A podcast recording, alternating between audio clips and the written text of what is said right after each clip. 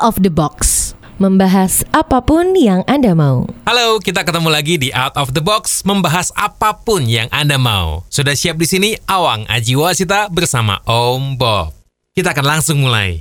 Om Bob, kita tahu kalau KPK terus-menerus memberantas tindakan-tindakan korupsi di Indonesia. Bahkan ternyata banyak juga perusahaan yang minta KPK untuk mencegah korupsi di perusahaannya atau di lembaganya. Menurut Om Bob gimana ini? KPK di Indonesia itu memang sejak dibentuk sampai sekarang itu grafik kepercayaan masyarakat terhadap KPK itu luar biasa ya. Pada saat terjadi banyak kasus-kasus OTT, operasi tangkap tangan, itu grafiknya adalah yang paling puncak. Jadi semua masyarakat percaya bahwa KPK telah bekerja dengan bagus. Nah belakangan ini memang sepertinya kan KPK tidak lagi senyaring suaranya di dalam operasi OTT ya. Selama tahun 2020 ini yang kebetulan tahun pandemik ini OTT-nya kan bisa dihitung pakai jari lah berapa gitu kan. Nah, ini kan otomatis image bahwa kinerjanya KPK itu ada yang beranggapan tidak bagus. Ya, itu ada problemnya di situ ya. Nah, sekarang mengenai banyaknya perusahaan yang menggandeng KPK untuk memberantas korupsi di perusahaan atau lembaganya, itu memang situasinya menjadi pertanyaan. Ya, paling sedikit kok aneh gitu ya, ya ada perasaan aneh ya. Tapi aneh atau tidaknya ya nanti sejarah yang akan membuktikan. Okay. Seperti kemarin, kalau kita lihat itu ada beberapa proyek-proyek itu juga dipasang spanduk-spanduk besar bahwa proyek ini di bawah pengawasan KPK.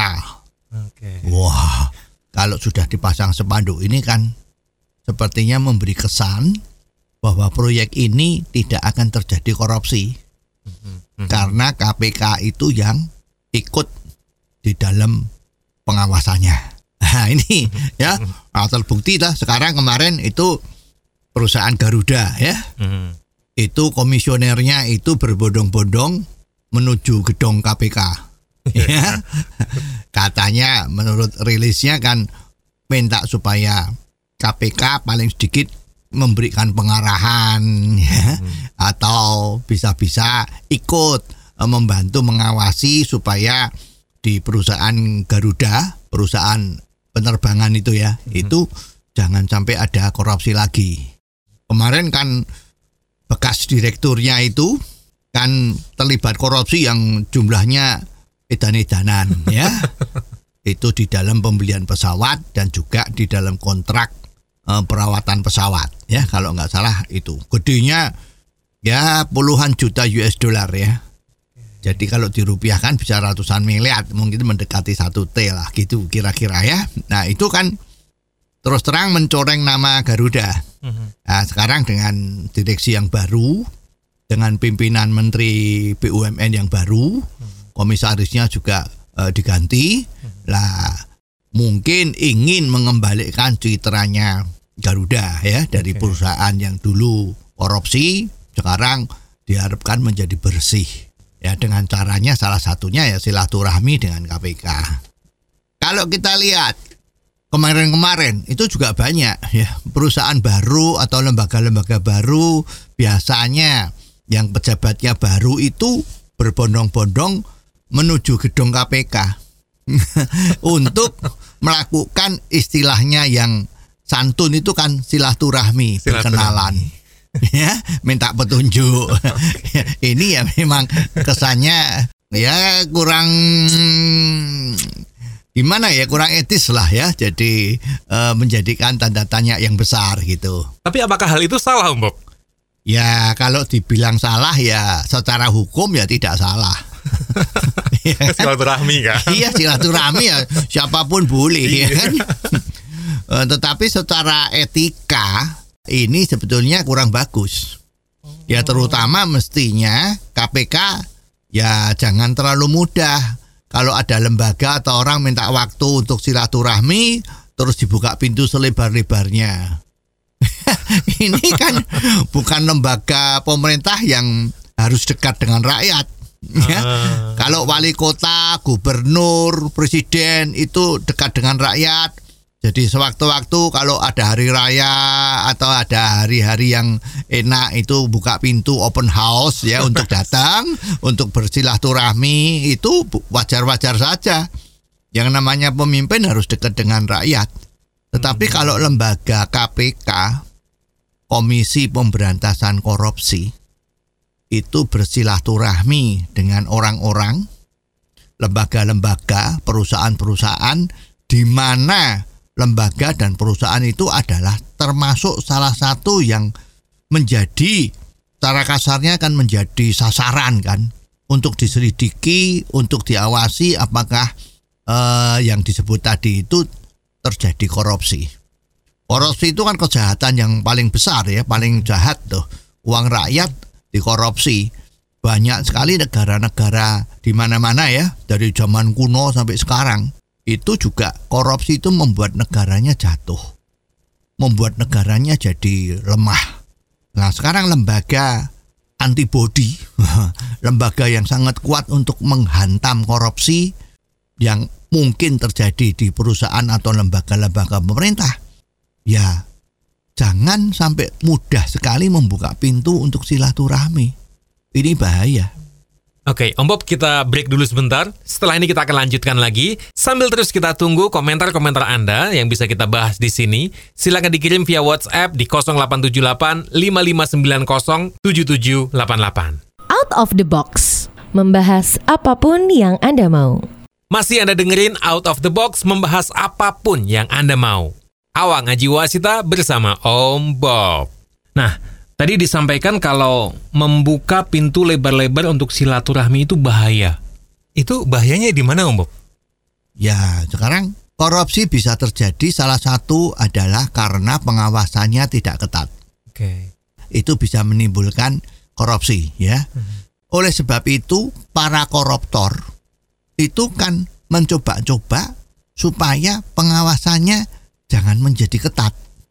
Nah, Oh. ini supaya pengawasannya tidak jadi ketat, itu kan harus berusaha sedemikian rupa agar supaya terjadi relationship yang harmonis. Nah di Indonesia ini kan sangat terkenal rakyatnya itu kan harmonis, ramah ya ya biasanya arahnya adalah menjadi akrab.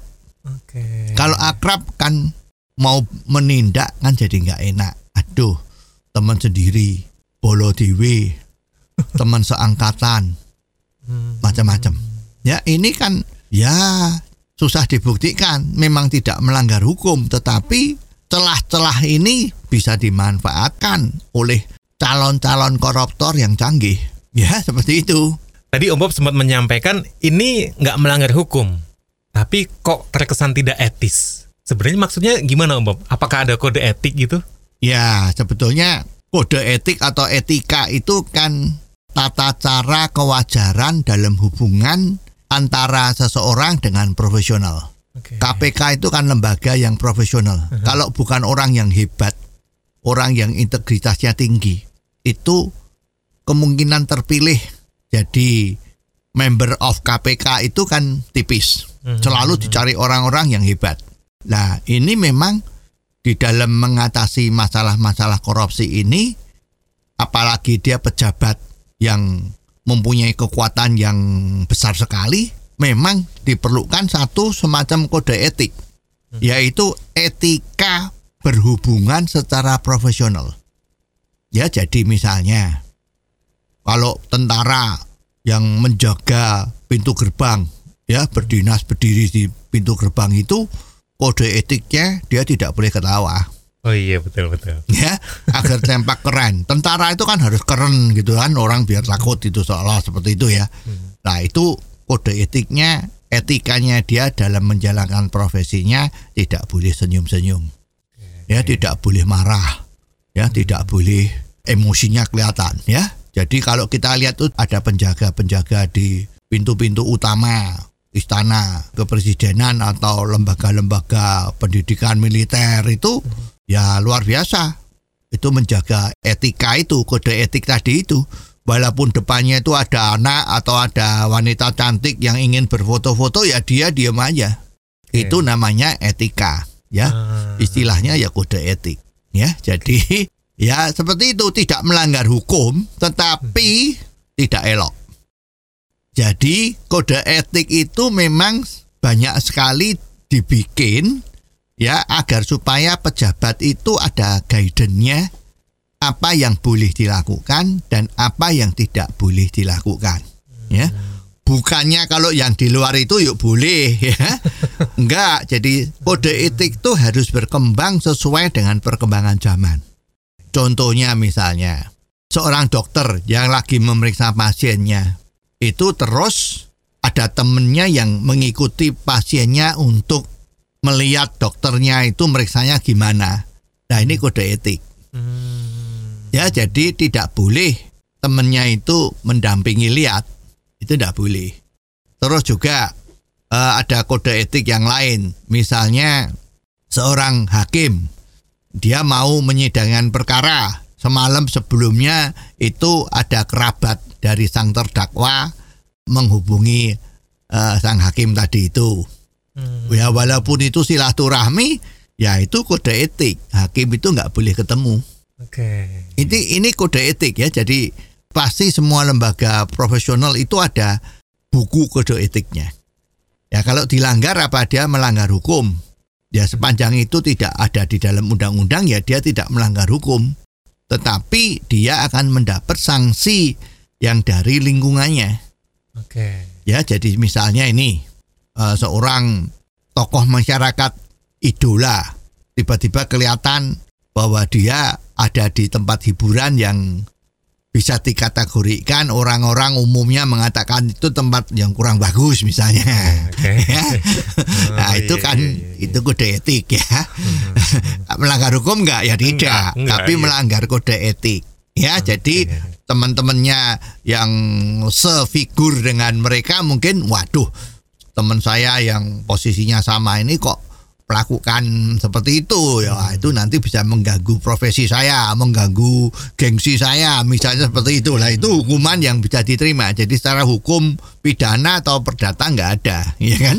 Nah ini memang kode etik itu ya diperlukan Biasanya kode etik yang baik itu bisa menampung, bisa menginspirasi agar para yang terlibat dengan kode etik tadi itu bisa berjalan dengan baik. Bisa diterima dengan baik, bisa tidak menimbulkan kesan negatif. Nah, Om Bob, seperti yang kita tahu, korupsi kan sebenarnya sudah ada dari dulu kan, dan terus ada terus ada, dan sepertinya memang susah diberantas sampai sekarang. Ya memang korupsi kalau kita lihat dari sejarahnya itu memang dari dulu itu ada korupsi. Ya, gratifikasi, korupsi itu ada. Ya, bahkan ada yang mengatakan bahwa korupsi itu pasti bisa terjadi. Ya, pasti loh.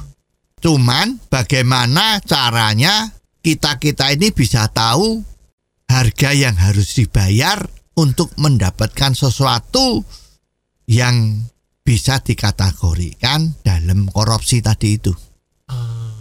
Ya biasanya yang menyangkut maut seperti ini kan seperti yang sekarang sering terdengarkan kasus suap menyuap.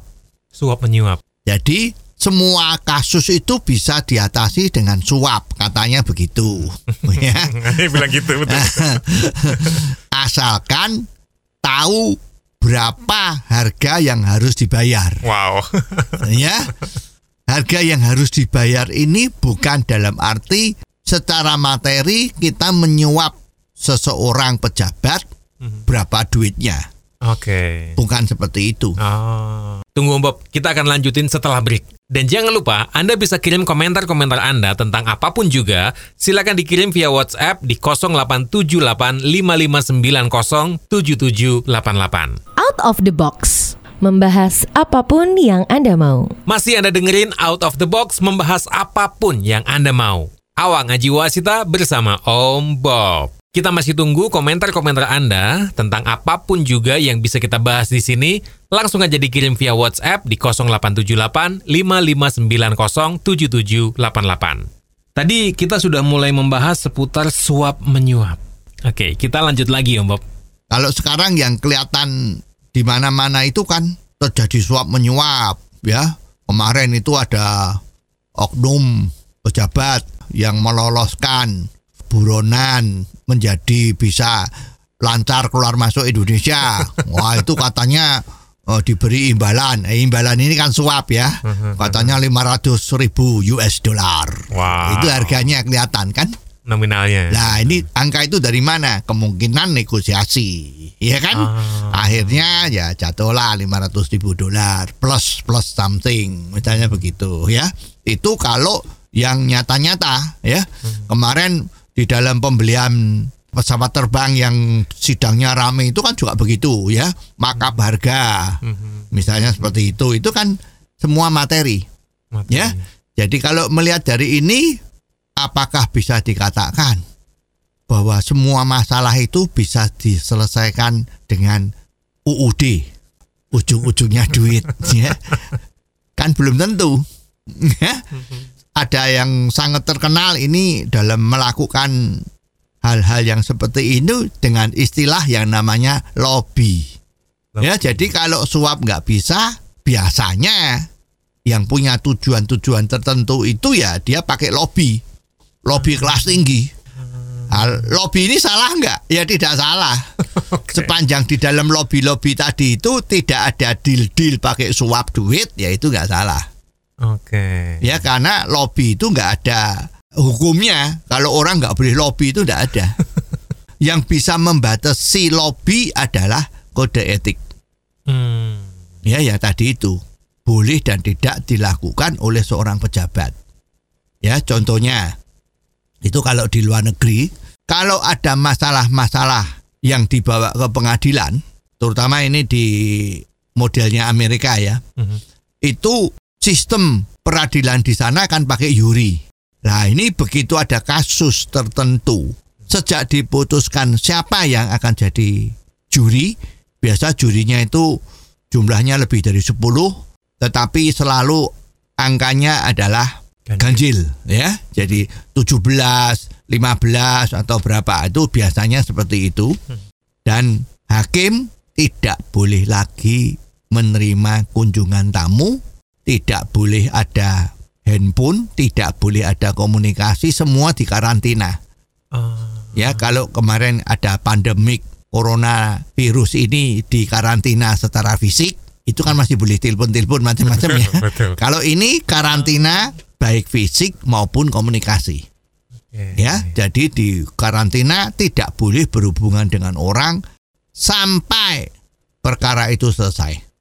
Ya, kalau kita lihat perkara-perkara yang disidang di sana di Amerika itu kan cepat sekali selesai. Kalau nggak selesai-selesai ya yang di karantina ini bisa enam bulan gimana? Ya biasanya kasus-kasus di sana kan selesai cepat. Ya satu bulan dua bulan udah selesai. Langsung ada putusan udah selesai. Ya, nah itu karantina. Tidak boleh bertemu dengan orang-orang, tidak boleh baca koran, tidak boleh nonton TV agar supaya dia tidak terpengaruh di dalam mengambil keputusan ini. Ya, ini kode etik yang sudah dijadikan hukum. Jadi tidak berani melanggar, berani keluar ketemu orang ya hukum. Tapi di Indonesia ini kan kode etik belum dijadikan hukum. Oke. Ya, kapan itu kita tahu.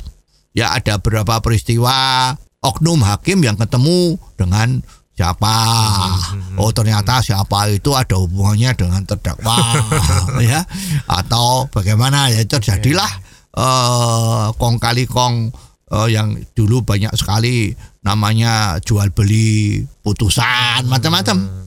Ini yang bahaya. Kalau lobby terus gimana Om Bob? Ya, kalau lobby itu lain lagi. Kalau suap menyuap itu biasanya pakai materi, kasih mobil Cadillac, wah, Lamborghini, misalnya begitu ya. Kalau uang ya US dollar ya. Mungkin sekarang yang lagi ngetop itu batangan emas murni antam. Wah. satu kilo, dua kilo, tiga kilo, misalnya seperti itu ya. Tapi kalau lobby itu beda lagi. Lobby itu adalah menggolkan satu tujuan dengan persahabatan. Hmm. Ini luar biasa. Kalau orang sudah bersahabat, itu biasanya luluh. Zaman perang dunia kedua atau perang dunia ke satu itu banyak cara-caranya juga pakai jebakan-jebakan Lobby. wanita cantik. Oh. Ya. oke. Banyak kan itu spionase yang dinamain matahari ya dari Jepang ya. Itu banyak. Jadi artinya kalau ada sesuatu keinginan yang mau ditembus kepada suatu negara tertentu, maka kalau pakai diplomasi biasa itu nggak bisa nembus, pakai diplomasi mata-mata dari wanita cantik. Oke. Ya. Itu kan ada pameo itu. Hero jadi seorang kesatria Hmm. itu kalahnya dengan wanita cantik. Nah, dengan teori ini maka negara-negara atau mereka yang menginginkan mengalahkan seorang pejabat yang mempunyai kekuasaan hebat tapi agar supaya luluh melatihlah cewek cantik tadi itu untuk bisa masuk kenalan. Nah, begitu dia udah bisa kenalan, barulah pesanan-pesanan atau permintaan-permintaan itu dimasukkan. Dan itu terbukti ada beberapa yang goal. Ini namanya lobby kelas tinggi. Out of the box. Membahas apa pun yang Anda mau. Anda masih terus mendengarkan Out of the Box membahas apa pun yang Anda mau. Awang Aji Wasita bersama Om Bob. Kita masih tunggu komentar-komentar Anda tentang apa pun itu. Untuk bisa kita bahas di sini, silakan kirim via WhatsApp di 0878 5590 7788. Oke, kita terusin lagi diskusi kita. Tadi sampai contoh lobbying yang kelas tinggi. Sekarang ada lobby yang lain. Tapi ini sebetulnya ya nggak salah. Ya di dunia perusahaan pun itu digunakan. Misalnya begini, kita mempunyai masalah dengan seseorang tertentu. Seseorang di sini itu bisa pejabat, ya bisa pengusaha, gitu ya. Oke. Nah ini wah gimana ini? Secara resmi ketemu di kantor tidak pernah boleh ya. Mengirim surat untuk minta izin, berkenan untuk bertemu tidak bisa. Tidak ada waktu macam-macam. Gimana? Kalau ini tidak bisa ditemuin dan peraturan atau penawarannya tidak bisa dibaca, tidak bisa diterima, bisnisnya akan menjadi tidak bagus. Target tidak tercapai. Ya kalau pada pengusaha ya seperti itu. Kalau pada pejabat nanti izin saya nggak bisa dikeluarin gimana? ya. Izin di sini kan belum transparan ya.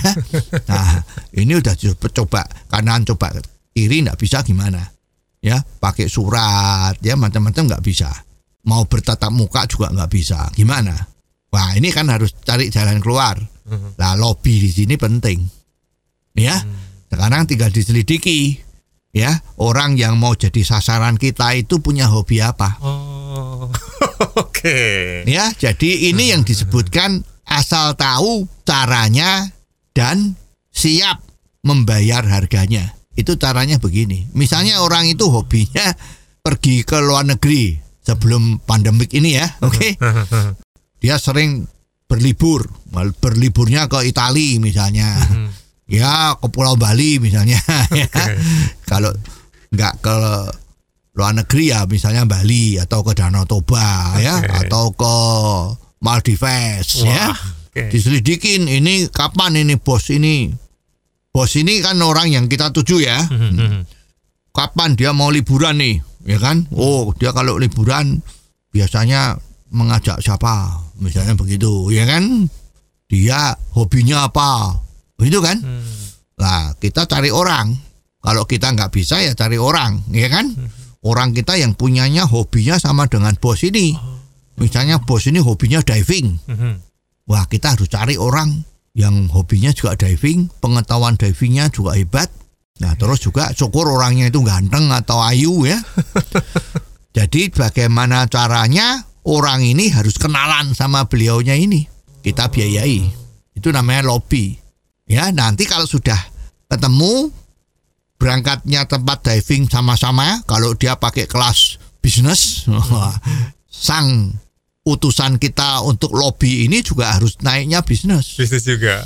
Kalau dia first class, nah dia juga harus first class. Ya kan? Itu kan biaya semua ya. Jadi di sinilah yang pentingnya. You berani keluar harganya nggak? Tahu nggak harganya itu seperti itu? masuk kenalan ya di dalam pesawat ya kenalan dengan suasana yang sama. Di tempat divingnya ya luar biasa. Tapi ternyata orang kita ini divingnya luar biasa pengalamannya banyak sehingga sang bos yang kita arah tadi itu itu bisa perusahaan bisa pejabat ya. Itu ternyata takluk sama orang kita tadi. Salut. Ternyata pengetahuan divingnya hebat pengalamannya hebat bisa ngajarin ya. Sehingga buatlah sang pejabat atau bos. Tadi itu merasa waduh ini luar biasa. Saya sangat senang dengan ini. Saya kepingin bersahabat. Lah buatlah dia seolah-olah berhutang budi lah. Udah diajarin kalau dulu divingnya dia hanya bisa 30 meter bersama dengan dia bisa terjun sampai 100 meter misalnya. Ya kalau masuk dalam laut itu biasanya cuman lihat ikan-ikan yang besar seperti ikan paus ya. Paus bintang atau paus biru itu yang jinak yang bisa dideket-deketin. Tapi dia kepengen melihat hiu wah ini ternyata teman barunya ini bisa ngajak ke hiu wah luar biasa kan? Nah kalau sudah jadi akrab seperti itu baru pesan-pesan sponsor dari yang mengirim dia yang meng-hire dia itu disampaikan, Pak, buat saya minta tolong. bla bla bla bla bla bla ini. Nah ini biasanya itu lolos. Ah. Ya ini bukan suap, tapi lobby. Boleh nggak? Boleh. Melanggar hukum nggak? Tidak. Tapi secara etika, kode etik dia melanggar. Oh. Ini susah, susah ya. Dan ini di mana-mana ya dilakukan. Makanya antara negara itu juga lobby-lobby itu kuat, penting. ya, jadi nggak bisa dihindari. Ya, tapi kalau itu tidak merugikan, ya mestinya nggak apa-apa. Kalau merugikan masyarakat, ya itu nggak benar. Itu bisa termasuk kategori melanggar hukum. Tapi kalau tidak melanggar, ya nggak apa-apa. Ya, jadi mestinya ini perlu dibedakan. Ya, jadi jangan selalu dianggap kalau ada fasilitas yang diberikan kepada orang-orang tertentu itu belum tentu suap, Hmm. tapi bisa karena lobby. Dan sepanjang itu tidak merugikan masyarakat, ya monggo nggak ada masalah. Oke, kita break dulu Om Bob. Jangan ke mana-mana, stay tune di Out of the Box. Membahas apa pun yang Anda mau. Out of the box. Membahas apa pun yang Anda mau. Anda masih mendengarkan Awang Aji Wasita bersama Om Bob. Tentunya di Out of the Box membahas apa pun yang Anda mau. Om Bob, kalau terkait sama KPK, sama korupsi, itu sebenarnya kalau kita akan memberantas korupsi, baiknya kita mencontoh negara mana ya Om Bob? ya memang korupsi itu kan cara-cara penanganannya banyak macam. Intinya kan bagaimana supaya orang tidak berani korupsi. Mhm. Itu kuncinya, ya. Semua negara punya gaya macam-macam. Ada yang dihukum mati. Kalau korupsinya lebih dari satu juta US dihukum mati. Di bawah satu juta US seumur hidup. Misalnya seperti itu, itu ada. Ya, di tempat kita kemarin sudah keluar undang-undangnya ya. Yang di atas 100 miliar bisa dikenakan hukuman seumur hidup ya. Nah itu sudah maju ya. Cuma nanti pelaksanaannya gimana? Yang paling penting malah harusnya penting yang mana? Pencegahan apa penindakan? Ini yang menjadi debat semua orang. Ya mana yang harus diutamakan?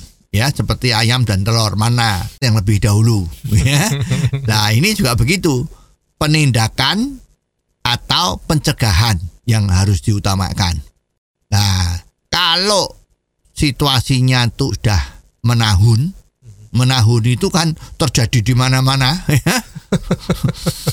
itu mestinya harusnya penindakan dulu tidak peduli besar dan kecil ditindak dulu Oke. bikin jerah. Kalau sudah jerah, kan orang nggak berani. Eh, Kalau sudah tidak berani korupsi, paling sedikit uang negara kan menjadi lebih aman ya. Betul, betul. Baru dipikirin bagaimana pencegahannya yang lebih efektif. Memang nggak bisa selalu penindakan-penindakan pendidikan terus ya nggak bisa.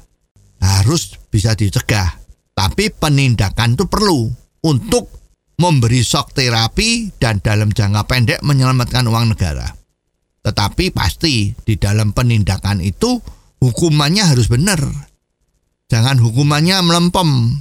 Kalau kita lihat grafik dari beratnya hukuman itu kan sepertinya grafiknya menurun. Makin lama bukan makin berat, tapi makin lama makin ringan. Nah ini kan memberi angin segar kepada yang korupsi.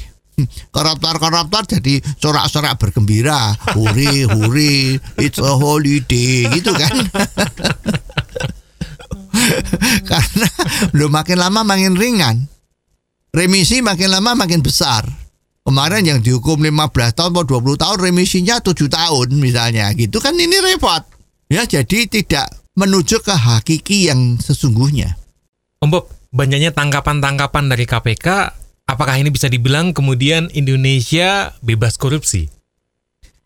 Ya soal bebas korupsi atau tidak itu ya memang tidak bisa diukur dari berapa banyaknya yang ditangkap.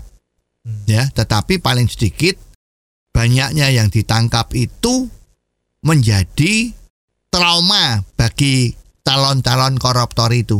Kalau saya korupsi, bisa-bisa saya ketangkep. Karena penindakannya petugas-petugasnya itu luar biasa. Jadi akan menimbulkan rasa takut untuk berbuat korupsi.